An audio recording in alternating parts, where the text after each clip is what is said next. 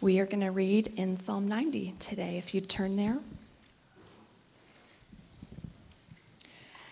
Lord, you have been our dwelling place in all generations. Before the mountains were brought forth, or ever you had formed the earth and the world, from everlasting to everlasting, you are God. You return man to dust and say, Return, O children of man, for a thousand years in your sight are but as yesterday when it is past, or as a watch in the night. You sweep them away as with a flood, they are like a dream, like grass that is renewed in the morning in the morning it flourishes and is renewed. In the evening it fades and withers. For we are brought to an end by your anger. By your wrath we are dismayed. You have set our iniquities before you, our secret sins in the light of your presence. For all our days pass away under your wrath. We bring our years to an end like a sigh. The years of our life are 70, or even by reason of strength, 80 Yet their span is but toil and trouble. They are soon gone, and we fly away. Who considers the power of your anger and your wrath according to the fear of you? So teach us to number our days, that we may get a heart of wisdom. Return, O Lord, how long? Have pity on your servants. Satisfy us in the morning with your steadfast love, that we may rejoice and be glad all our days. Make us glad for as many days as you have afflicted us, and for as many years as we have seen evil. Let your work be shown to your servants, and your glorious power to their children. Let the favor of the Lord our God be upon us, and establish the work of our hands upon us. Yes, establish the work of our hands. This is the word of the Lord. As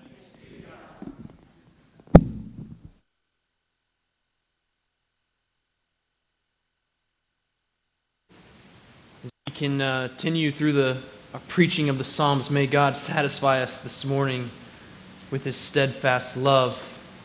I don't know if Daniel Boone was more prepared for than us in every way, but I do know that Daniel Boone was more prepared for us likely in one way. He was a man who prepared for his own death. He had this casket made for himself, custom fit to make sure it wasn't uh, you know, too big or too small for his size, and he would often keep it under his bed. And not only would he keep it under his bed, but he'd get it out at times. And not only would he get this casket out at times, but he'd polish it. He, he would look at it. He would, he would make sure it was all looking good and right. And not only would he get this casket out and polish it, but sometimes he would take naps in it. often, or a few times at least, his children and grandchildren would catch Daniel Boone taking a nap in his casket. His granddaughter, Delinda, recalled that he would rubbish, rub it and polish it and coolly whistle while doing so. And sometimes his preparation for death in this casket would frighten the children in the Boone home because they would see him lying down in the coffin to show that it fit him and to take a nap. Now, that may sound strange to us, Daniel Boone and his coffin, but a coffin can be a tremendous reminder, a tremendous teacher that can help our hearts lay to bear the, the reality of our own impending death. Uh, and if that lesson, the lesson that the coffin can teach us, if that is received rightly, then what it can do for us is can give us a heart of wisdom. I'm not suggesting that we, we all go out and we get a custom fit coffin for us and put it under our bed, take it out and polish it, and then make sure, lie down in it every now and then to make sure it still fits and even to take naps in it. But I do think that that could teach us much. That the coffin itself, the reality of our own impending death, can teach us and give us a heart of wisdom. Psalm 90 is this psalm that has all these time references stamped throughout the psalm. You, you can't avoid them. And, and what Psalm 90 is teaching us with all those timestamps is to number our days that we might get a heart of wisdom. That doesn't mean nap in a casket. Doesn't mean get it out and polish it, but it does mean that we need to know that that's where we're going. We need to know and have a sense of our own brevity. And in Psalm 90, he, he puts man's brevity in front of us in light of God's eternality that He's everlasting, and in light of God's wrath, we ought to be a people who number our days. Psalm 90 is a psalm of Moses. Moses wrote this, which reminds us just from the start of the treasure that we have in the book of Psalms. That we have God's saints of the past have collected for us this treasure trove of prayers and songs to sing together and pray together from uh, about a thousand year period. And Psalm 90 starts with how Moses and Israel would have known and have experienced God in the past when he says, verse 1, this man of God writes, Lord, you have been our, notice he's speaking collectively with the people of Israel, you have been our dwelling place in all generations.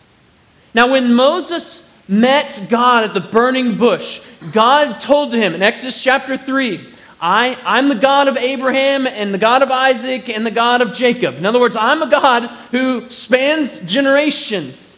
And, and Moses, near the end of his life, he, he affirms the same truth and reality. In, in Deuteronomy chapter 33, right at the end of Deuteronomy, Moses' final sermon, he says some words that are so close to what he says here in verse 1. He says, verse 27 of chapter 33, there the eternal God, that's coming in verse 2, is your dwelling place, and underneath are the everlasting arms. And Psalm 90 fits the setting uh, of Deuteronomy, the, the very end of Moses' life. As the people of God, they edge near the promised land. What are some final encouragements that he wants them to have? How does he want to fortify them on the edge of the promised land as he knows he's getting ready to pass away and die, and they're going to go in without him. What does he want to give them? He wants to tell them that the Lord has been our dwelling place for all these generations. The, the promised land was a, a place that gave the people of Israel some sense and some hope of, of permanence. Their homes up to that point had been scattered, their homes up to that point had been brief. Notice, think about their lives. They, some of them would have remembered some sort of residence that they had taken up in Egypt, which wasn't even their home. They weren't there as permanent residents. They were there, they knew it as a place of, of slavery. They're there as slaves. And then they get out of Egypt, and where do they go? No permanent uh, residence, no five star hotel. They go into the wilderness. It's a place of wandering and sojourning. But Moses says, You've had a home. You've had that is a refuge and a dwelling place. It's a remarkable statement and description of God. A, dwelling place is a place of refuge, a place of safety, a place of provision, a place of strength. And Moses says that's what God has been for us as his people. Like the, the dwelling place is the place where you you, you run into and you lock the door behind you and, and keep people out. The dwelling place is the place where you run into and you know that this is a good place for you because the pantry's full of food and provision. The dwelling place is the place you go into and you know that you're going to have safety, not only of locked doors, but the safety of relationship. And that's what God had been for his people. This is where they are to go.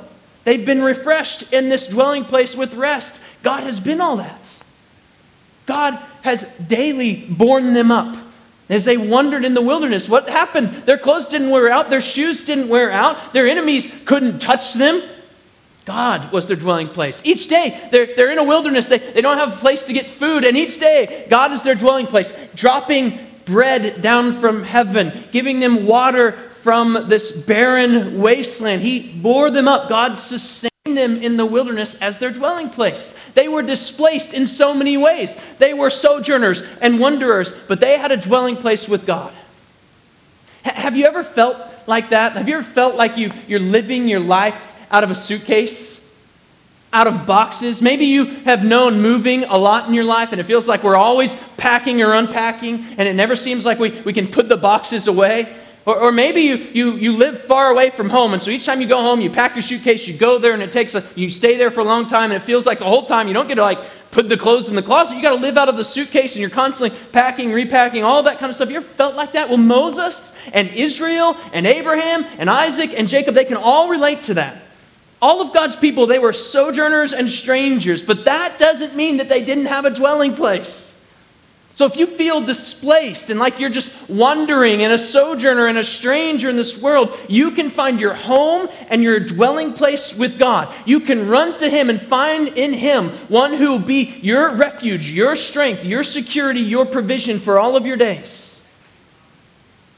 God can be for us a dwelling place, a place of provision, protection, and constancy in the midst of our wanderings.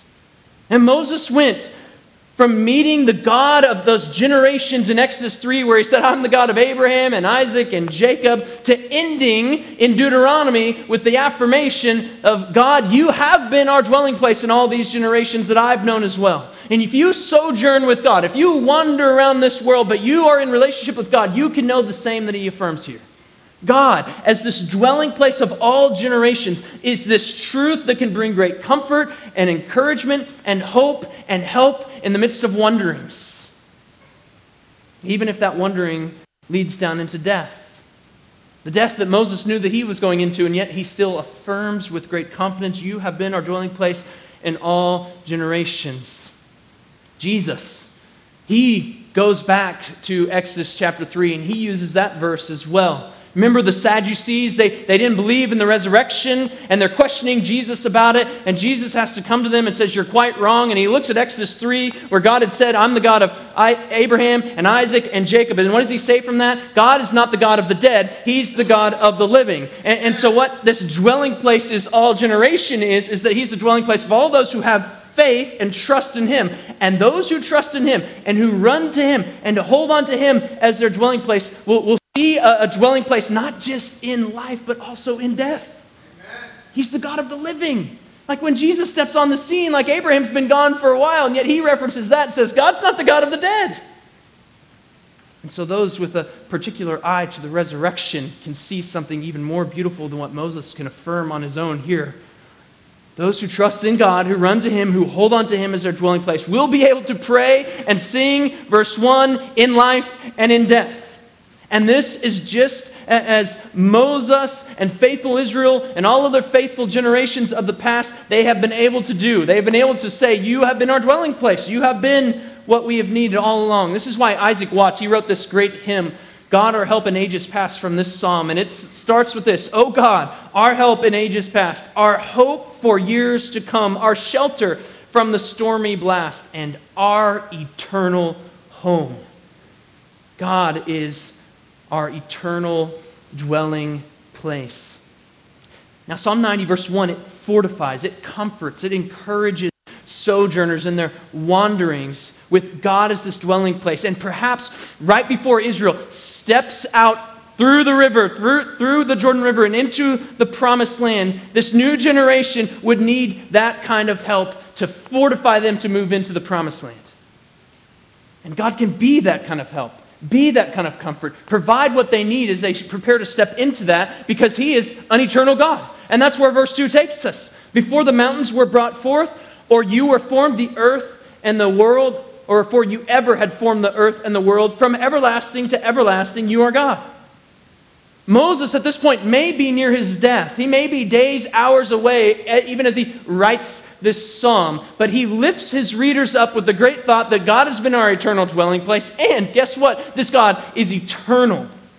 He, he gives them the thought of an eternal God, from everlasting to everlasting. God was before all things, and God was before all things as God. Not just that he was everlasting, but he's everlasting as God. He never had a beginning. He will never have an end. No time measurement can be placed on God and actually fit rightly because he's from everlasting to everlasting. There is no time that will do for this God. He is a God who is not temporary. He is from everlasting to everlasting. There's not just a blip on the radar or a large chunk of history that he is in. He is from both sides and they never stop. That is the eternality of our God. He's the eternal I am. Like we are human beings and we are never you know we're, we're always changing and, and the world is changing around so like we're never the same. It's, it's shifting every single second. He is the only one that can actually be i am. He, he is being and, and he is was and he is and he, he will be. He is the eternal i am and this single truth can make the mind explode but it is especially highlighted in light of man's experience. Verse 3 says, You return man to dust, and say, Return, O children of man. For a thousand years in your sight are but as yesterday when it is past, or as a watch in the night. You sweep them away as with a flood. They are like a dream, like grass that is renewed in the morning. In the morning it flourishes and is renewed, in the evening it fades and it withers. Now, Psalm 90, it goes from this everlasting God, that the one who is God before there were even mountains or anything was formed, to talking about the things that were formed. Man out of the dust was formed. And he says that man, in light of this everlasting God, is going to return to that dust. It kind of alludes back to the creation account where God, a different word, but still, like, what does God do? He takes dirt there and he breathes life into it. And he tells them, like, here, like, you came from dust, you're going to return to dust. Even if that dust lasted, I don't know, a thousand years, we're going to find out that that's not very long. Or 969 years, like Methuselah is. It would be as a watch in the night, not lasting long. That the years and lives of men are swept away, he says, as with a flood. And the flood, it, what it does is it sweeps things away and keeps going as if they weren't even there. Like it, it doesn't notice when it is swept away. That's the idea of a flood. It, it's like a dream. Life and years are like a dream. They're very faint. Like you, you have some uh, notice of them in the middle of the night. You wake up and you're kind of like, what was that again? I almost can't even put it back together. They're like a dream. That's life. Or like grass, if you don't like that, that goes from flourishing in the morning to withering in the evening. and, and Moses and Israel saying, hey, that's what we're like. And they would have known this pretty greatly because of all that they had witnessed. And these people had seen those that had seemed untouchable, invincible, return to the dust when death passed through Egypt on that Passover night. They had seen some of the sturdiest people that they'd known swept away by the Red Sea as they walked across on dry land. And of Israel, just within the people of Israel, they would have known that some of the people uh, that kind of woke up with great life and flourishing in them like the grass withered as a plague came through the camp because of their sexual immorality and killed 24,000 in a day. They would have known the withering as the serpents came into their camp and some passed away. They would have known some of the withering as fire cuts down 250 men who wouldn't regard God as holy. Moses and Israel, they, they don't just give these descriptions of these things, they've witnessed these things. They know the weight of the brevity of man. And so, right after verse 1, we get verse 3 through 6. Right after God's our eternal dwelling place, is man is really, really brief. Right after God's an eternal God, we go to man is dust. From everlasting to everlasting to dust that comes and goes, a watch in the night, swept like a flood, just like a dream, grass that raises and withers. I like what Spurgeon says. He captures it well when he says, Here's the history of the grass sown, grown, blown, mown, gone. And the history of man is not much more.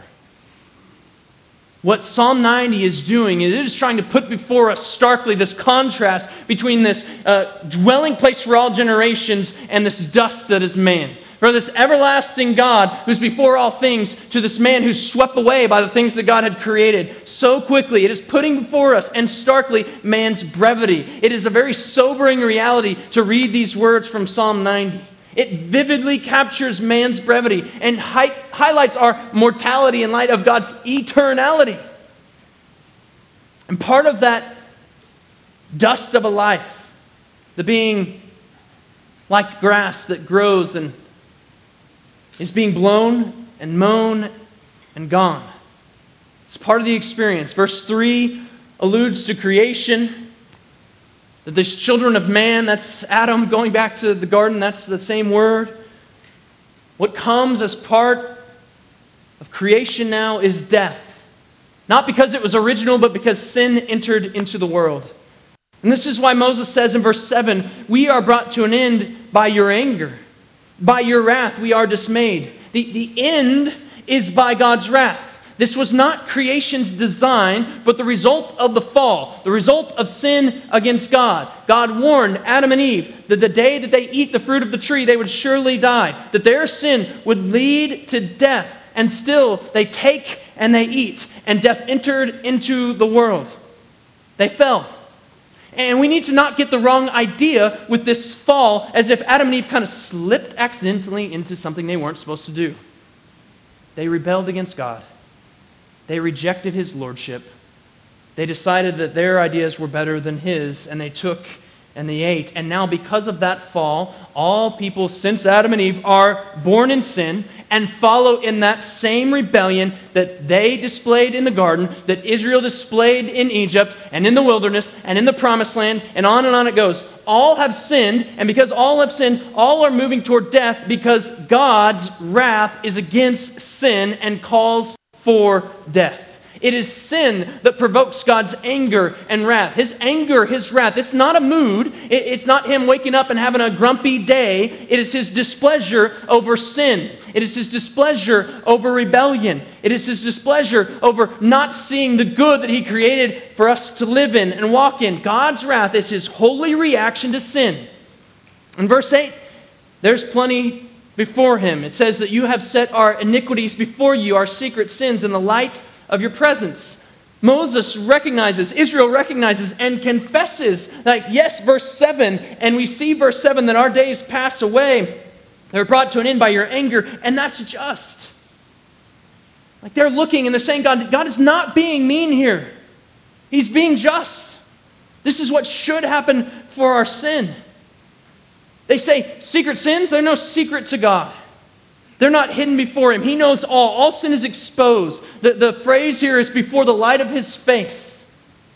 Everything is exposed before him. Adam and Eve, they sinned and they tried to hide.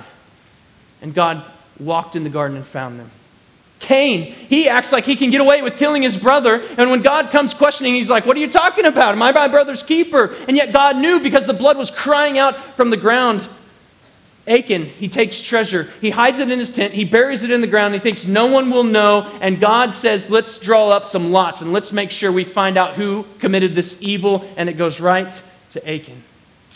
David tries to cover his sin with Bathsheba, and the prophet Nathan shows up and says, You're the man. Paul is on his merry way to Damascus, trying to carry out the Lord's work as he thinks it is. And the Lord Jesus Christ appears to him when he thinks that he has done nothing but be faithful to God. The arrogant in the book of Psalms, here's what they say in, in, chapter 10, verse 11. Here's one of their statements that you could get from the arrogant who think that God doesn't see. He says in his heart, God has forgotten. He's hidden his face. He will never see it. But verse 8 says, everything is before the light of his face. We can try to hide it, we can try to cover it up, we can try to keep it secret. We can think that we're immune. We can do some things to perform other deeds to make sure that, like, maybe our good will outweigh our bad. We can do all of those things. But here's what Psalm 90, verse 8 says all of them are before God. He knows every single bit of it. John Owen said that what a man is in secret, that he is in the eyes of God and no more.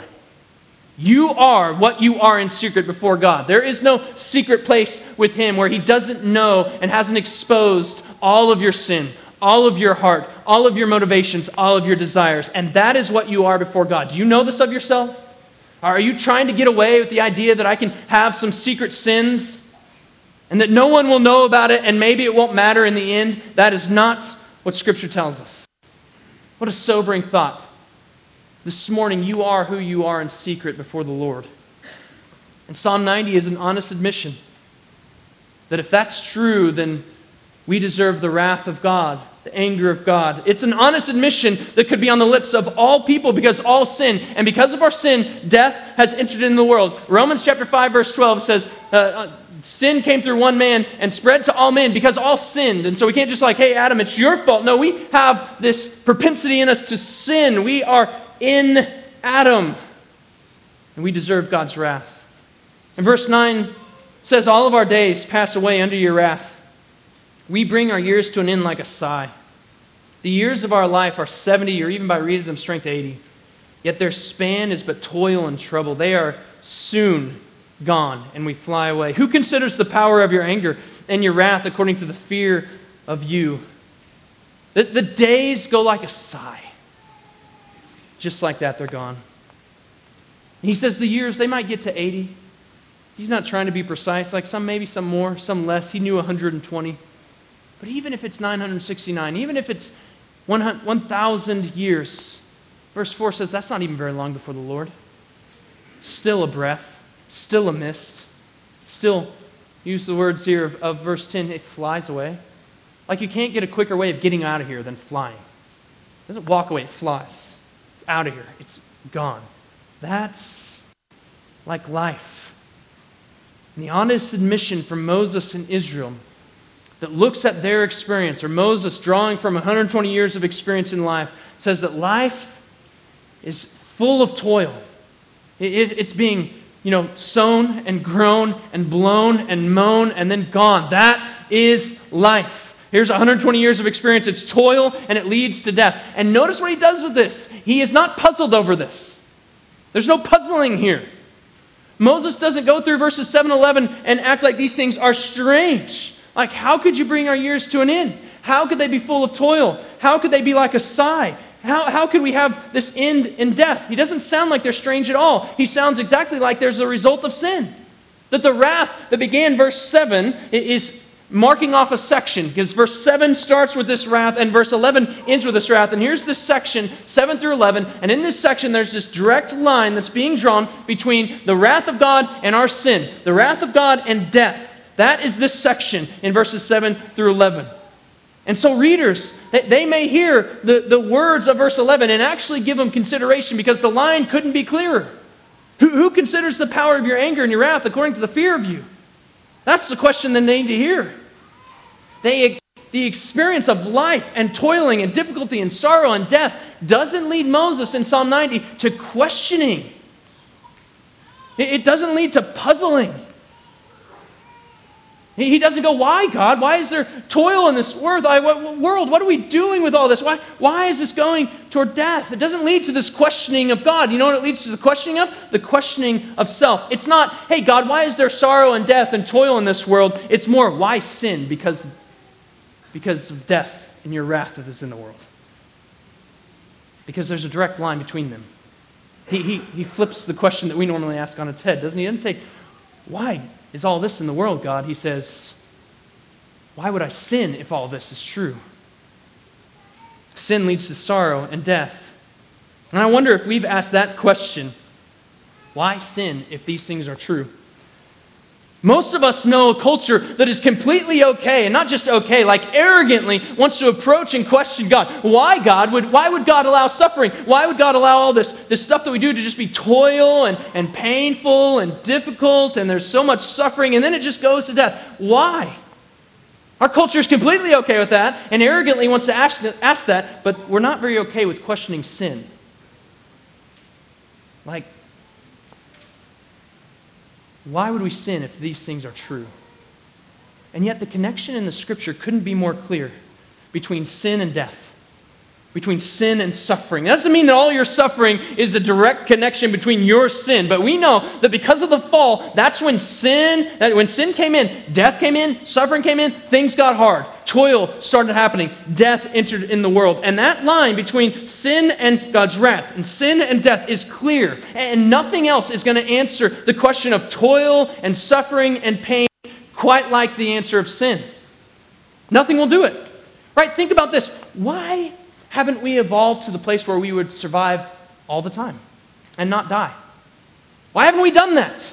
Like, shouldn't we be moving in that direction? And yet, we don't seem to be moving in that direction, and it's not a fitness problem, it's a wrath of God problem. The mortality rates, they remain steady despite our great technological advances. Why? Because death is not a technological problem, it's a sin problem. And God is over the end. He is the one who was there before any end started, and he will be there at the end after our ends. And as the mortality rate remains at 100%, a good question is not why God, but why sin? That's a wise question. Verse 11 is a wise question. Have we considered the power of God's anger and his wrath according to the fear of him? Man's brevity is certainly highlighted here by God's eternality and is alarming in light of God's wrath and anger that is due to us because of sin. One author says this that everyone dies because of sin. Everyone. Mortality rate remains the same. At the end of the day, when he allotted the span of life, when the span of life has been completed, all die under the righteous application of God's holy standard. This is a good time to be reminded of where Psalm 90 began. It says, God, you, you have been our dwelling place in all generations. And before the mountains were brought forth, or ever you'd formed the earth and the world, from everlasting to everlasting, you are God. Verses 1 and 2 are capturing the reality of relationship with God and that relationship with God doesn't cut off the flow of the psalm and say we can't move to verses 3 through 11. Verses 3 through 11 aren't this odd morbidity, it doesn't lead him to that. Verses 3 through 11 don't lead Moses to depression or despair or discouragement. Because verses 1 and 2 are there, verses 3 through 11 are, are still apart and can be held together. He's calling out here of the reality of who God is and in relationship to God, and then the reality of who man is in light of this and in light of our sin. And it doesn't lead to despair and discouragement. What it leads to is a calling out to God for mercy and help.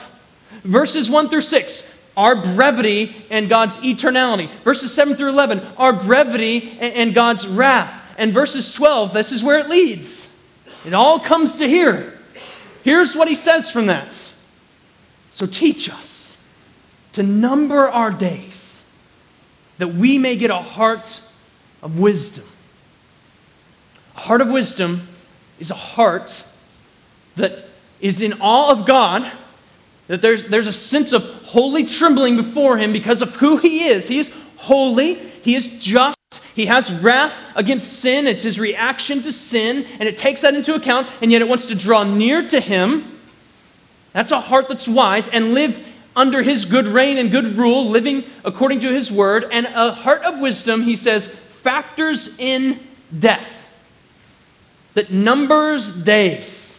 The numbering of days is not about a precise calculation. Like you need to say uh, your life expectancy is 73 and a half, and so count the days and count them back till now, and you can kind of like figure that out and try to like live that to the fullest and living, living that way to the fullest. It considers life's brevity. It considers life in light of God's eternality. It considers life in, in light of, of God's wrath and it takes stock of those things, knowing that we're moving towards death under God's wrath, and says, I better number my days. And I think that our culture, maybe we today, are particularly bad at this. Like we, we think about death and the numbering of days, and we immediately move to the, the menu of distractions that is offered to us, don't we? Or we immediately move to, to like anti-aging creams or lotions or something to like preserve us, keep us from dying. Maybe there's a right supplement or vitamin that I can take that will just push me further, energy boost that I need to go further. We push away death. Think about how quickly we move from someone who's passed and we just we move past that event so quickly. That numbering our days in verse 12, it, it may sound to us like, well, here's what we're doing. We're preparing for the future. And so make sure your retirement's in line. Make sure you have the money set up. Make sure you write down a book of memories and have a scrapbook with all the pictures that you want in it so your, your family can remember you. But all of that would be off with what verse 12 is trying to get us to. Because it's not about living just in light of the future, though that is part. It's about living in light of eternity. That's what he's getting at with numbering our days. We, we may or may not struggle with preparation for the future, but let me tell you our biggest struggle in terms of numbering our days. It's, it's not about just preparing for the future, it's that we don't prepare long enough. Whatever preparation you've done for the future, if it only includes here and now, your preparation has gone far too short. Don't prepare for the next 50 years. Number your days. Prepare for the next 50 million years. Doesn't that give a sense of urgency and weight and importance to each and every single day if you know that on the end of your days is eternity? We need to be resolved to live with the fear of the Lord each and every day that we're given. When we have breath, we should know that it deserves to be flowing in praise to God. And so while I have it, that's what I should be doing with it. That is numbering your days. Or Jonathan Edwards, he had this resolution. He said, Resolved never to lose one moment of time, but to improve it in the most profitable way I possibly can. That's the idea. I'm sure our phones and uh, people in our lives could, could tell a story of how much we haven't done verse 12.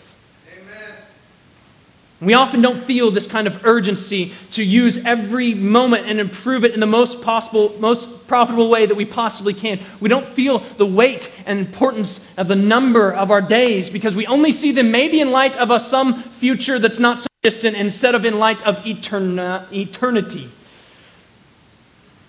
There's a story that's told of three apprentice devils being trained by Satan. And Satan asks, Well, what are you going to try today? He asks the leader. The first apprentice replies, I'm going to tell them there's no God.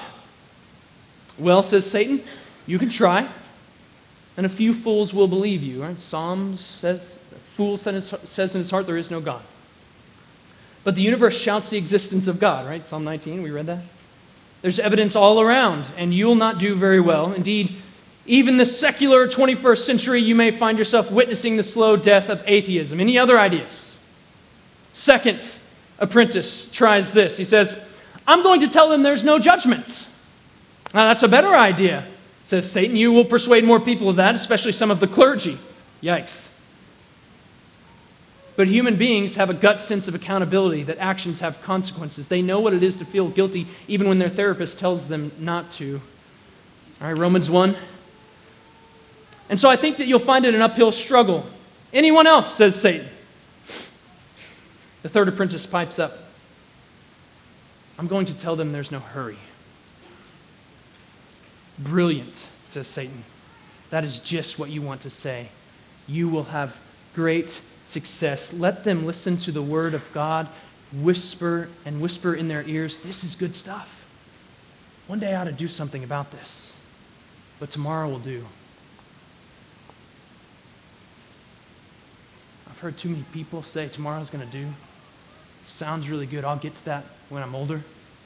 Maybe I'll be like that man on the cross and just confess it at the end so I can have fun while I'm here and now.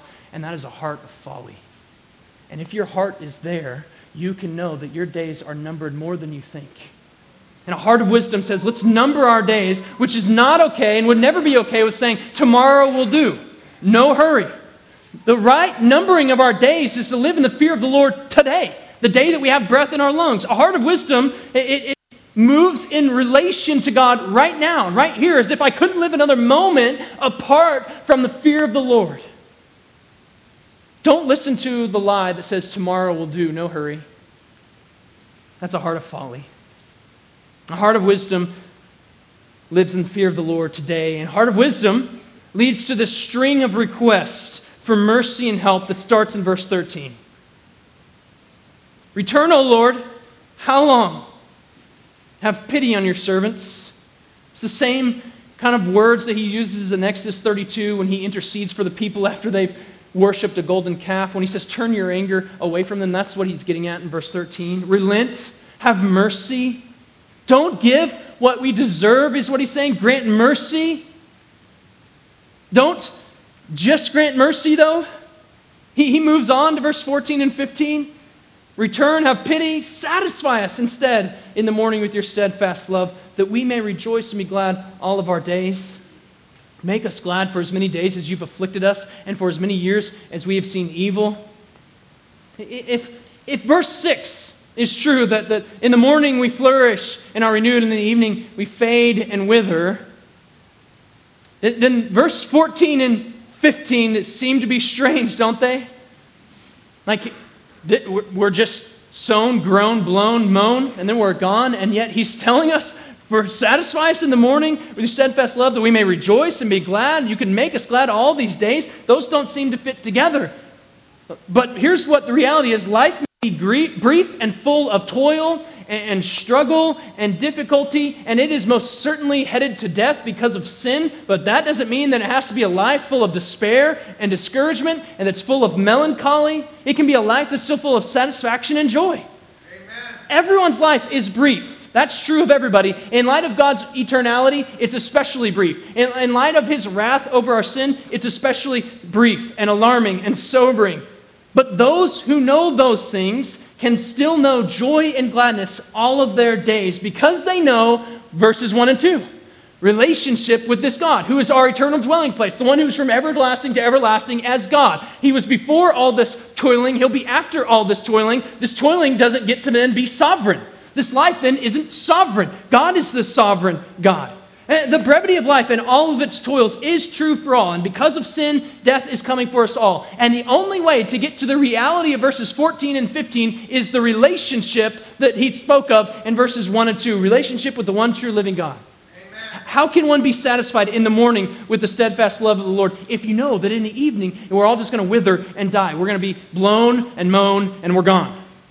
Well, you can be as if in the morning that love, that steadfast love, flows to us from the one who's our eternal dwelling place, as verse 1 talks about each morning that quickly faded for them, they would have known how God showed himself as this dwelling place as they experienced his new morning mercies as manna dropped out of the sky and they get breath in their lungs again to walk in dependence upon God. And we haven't tasted any manna that I know of. Uh, maybe you have. I haven't tasted any manna, but we can know God as our eternal dwelling place, our refuge, our strength, our provision with us because we know that God came and made his dwelling place among us right? And he lived this perfect life. He dies this sacrificial death. He, he rises from the grave and he, he ascends on high. He is the one who has conquered death, so that if we trust in him, we can know that he, he can be our eternal dwelling place. How can one rejoice in days that are, verse 9, they're like a sigh? How can you rejoice in that? Well, as if in those days one knows in the midst of their toil and struggle that God was before this toil and suffering and problems and difficulties, and He'll be after these things, and I can look to Him. Each Passover and each Feast of Tabernacles, this people would have been able to remember their sighs in Egypt. How we were saying, God, you were slaves, would you please deliver us? They would remember how God showed in those places how He alone is God and displayed His great power and strength and their toil that led to their redemption because God is an everlasting God. And we know not the slavery of Egypt, but we know that life is full of difficulty and strife and toil. And we can know that it too, like them, can lead to redemption. Because of Jesus' life and death and resurrection, we can say, 2 Corinthians chapter 4 says this, verse 17 and 18, and we can know this light and momentary affliction that's here on this earth is preparing for us an eternal weight of glory beyond all comparison as we look not to the things that are seen, but to the things that are unseen. For the things that are seen are transient, but the things that are unseen are eternal. Because we know God as eternal, we can know that whatever toil is happening here is just brief and momentary because God's the one who's conquered death and is on the other side of it waiting us. How can one be glad for as many days as they are afflicted? Well, you can be glad for those days you've been afflicted if you know the God who's not just God now, but the God of all generations. He's not just a God who's revealed himself as a God of wrath. Remember what he said to Moses? He said, uh, The Lord, the Lord, a God gracious and merciful, slow to anger, and abounding in steadfast love and faithfulness, who, who is one who loves forgiveness. If you know that God, then you know something of the promises that he's made. In verse 15, what he's praying here, what he's calling out to God, is a plea for God to fulfill promises beyond him. Moses is calling, do something beyond me, beyond what you did for Abraham, beyond what you did for Isaac and Jacob, beyond even me. You've made promises to go beyond that because we're your people and we haven't seen life under your good care in the promised land yet. And so fulfill your promises. For Moses, some of those were not yet. But later, Israel would have said, yeah, we've received more of these promises, but they can still look forward and say, But God, you've said you're going to do more. And we know that more, don't we? We, we know that more in Jesus. God's promises are yes and amen in Christ. He's the seed of the woman from Genesis chapter 3 who crushes the head of the seed of the serpent. He's the one who reverses the curse, who blesses the nations, and he is the one who is now already gone and preparing an eternal place for us to dwell with him. Our years may be full of toil and difficulty and struggle, but they are, Romans 8 18, not even worth comparing with the weight of glory that's stored up for us who trust in Him. Our years may be only 70, but that is enough years to know of the greatness of the power of God. That is enough for him to fulfill the plea that Moses gives in verse 16. Let your work be shown to your servants and your glorious power to the children, to their children. Moses and, and, Israel, they had their eyes, again, here, probably on the edge of the promised land in the future. They're looking ahead and they're saying to God, Do what you promised to do. It's a cry for God and His work to be established. And if they're His servants, as they say in verse 16, then it makes sense for verse 17 to follow. Let the favor of the Lord our God be upon us and establish the work of our hands upon us. Yes, establish the work of our hands. The brevity of life that they face that doesn't say to them, now our lives here now don't matter. It doesn't lead to them to thinking, well, we know of God's eternality, and so maybe my work and the things I do now don't matter. It doesn't do that. It doesn't say, you know what, you, you know you're brief, and so live like you're dying. Like Tim McGraw saying, you know, go skydiving or do you live it up because you're dying, and so do all those fun things that you really want to do. That's not what it does for the people of God. It leads them to this plea, this crying out to God, to God, establish the work of your hands. The brevity of life doesn't make their work and their lives before God irrelevant. It doesn't make it unimportant. It doesn't mean that it doesn't matter. It actually does the opposite. The, the work that they do actually matters. But for the work that, that, for they, that they do to matter in a world that's full of the reality of verses 3 through 11 and dust and toil and all those kind of things, it needs what? God's favor, His blessing. It needs His help to establish it, and that's the plea in verse 17. And it's a great plea. Moses he had seen God's work and power in the Exodus. Think about the glorious power that he saw displayed in Egypt. And he saw, because of that, he, he worked hard to establish good work in the wilderness. And he knew that he needed God to establish that work for it to matter. He'd felt the sting of his work in the wilderness seemingly go unestablished. And that didn't lead him to despair, but it led him to cry out to the Lord, plead to God, would you please give your favor to us? If you, we don't have your favor, we're going to be like that generation. If we don't have you establishing the work of our hands, we're going to be like that. So he calls out to God, establish the work of our hands. Why does he say that? Because he trusts God and his promises. Yeah, he'd seen some work feel like it was vain, but here he is with a new generation at the edge of the promised land. They're getting ready to take it. And in that place, he says, God, do what you said you're going to do. He asks. Though he's faced the sting of work done in vain, seemingly, he still cries out to the Lord, Give us your favor, establish the work of our hands. He does what God asks him to do, he walks in obedience as God asks him to do. Now, I, I'm assuming that most of us know some of the sting of work that seems to be unestablished, disestablished, seem vain unimportant, and worthless. Verses 16 and 17 are prayers for us too. But we get to pray them in a way that Moses couldn't pray them. We get to pray them with more certainty, more hope, more confidence because we have more knowledge than he had.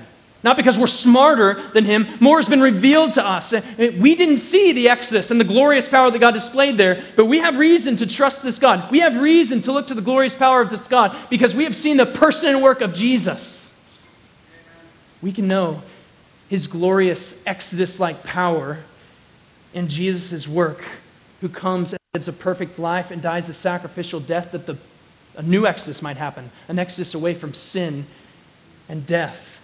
And because Jesus rose from the dead, Paul can say, Yeah, all of your work, not in vain.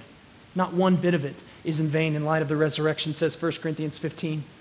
It may seem that way, like it's just toil, it's just struggle, nothing is happening, it's only vain, but we're not to worry about what our work is doing. We're to call on God to establish the work of our hands, and we keep trusting and obeying and doing what He asks, and just keep pleading and asking with great hope and confidence and certainty because the resurrection established this work. We're certain that you're not going to waste a bit of it.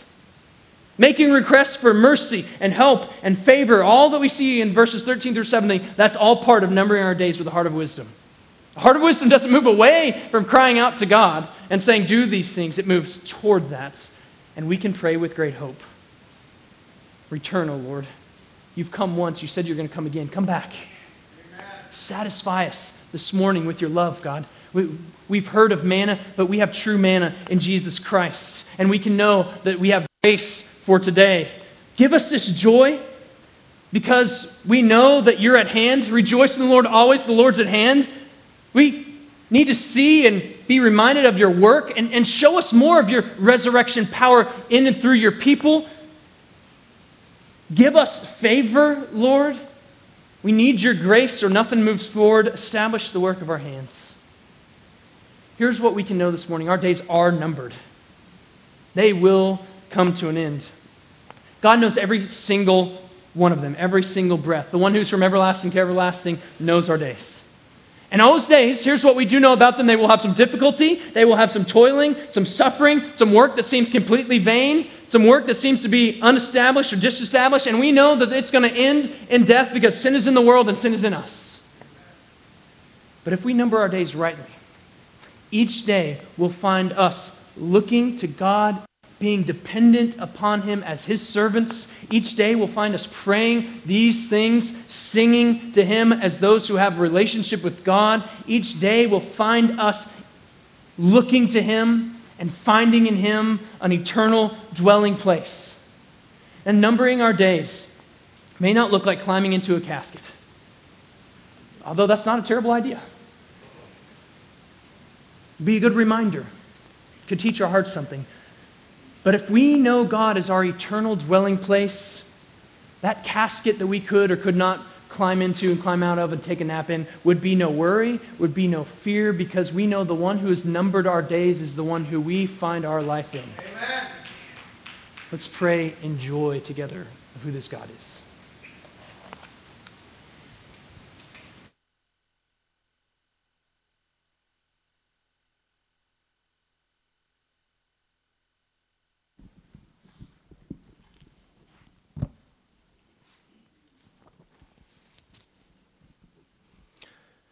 Let's pray. And I'm not going to improve on Moses' prayer. So teach us to number our days that we may get a heart of wisdom. Return, O Lord. How long? Have pity on your servants. Satisfy us in the morning with your steadfast love, that we may rejoice and be glad all our days. Make us glad for as many days as you've afflicted us, and for as many years as we've seen evil. Let your work be shown to your servants, and your glorious power to their children. Let the favor of the Lord our God be upon us, and establish the work of our hands upon us. Yes, establish the work of our hands. In Jesus Christ's name, amen.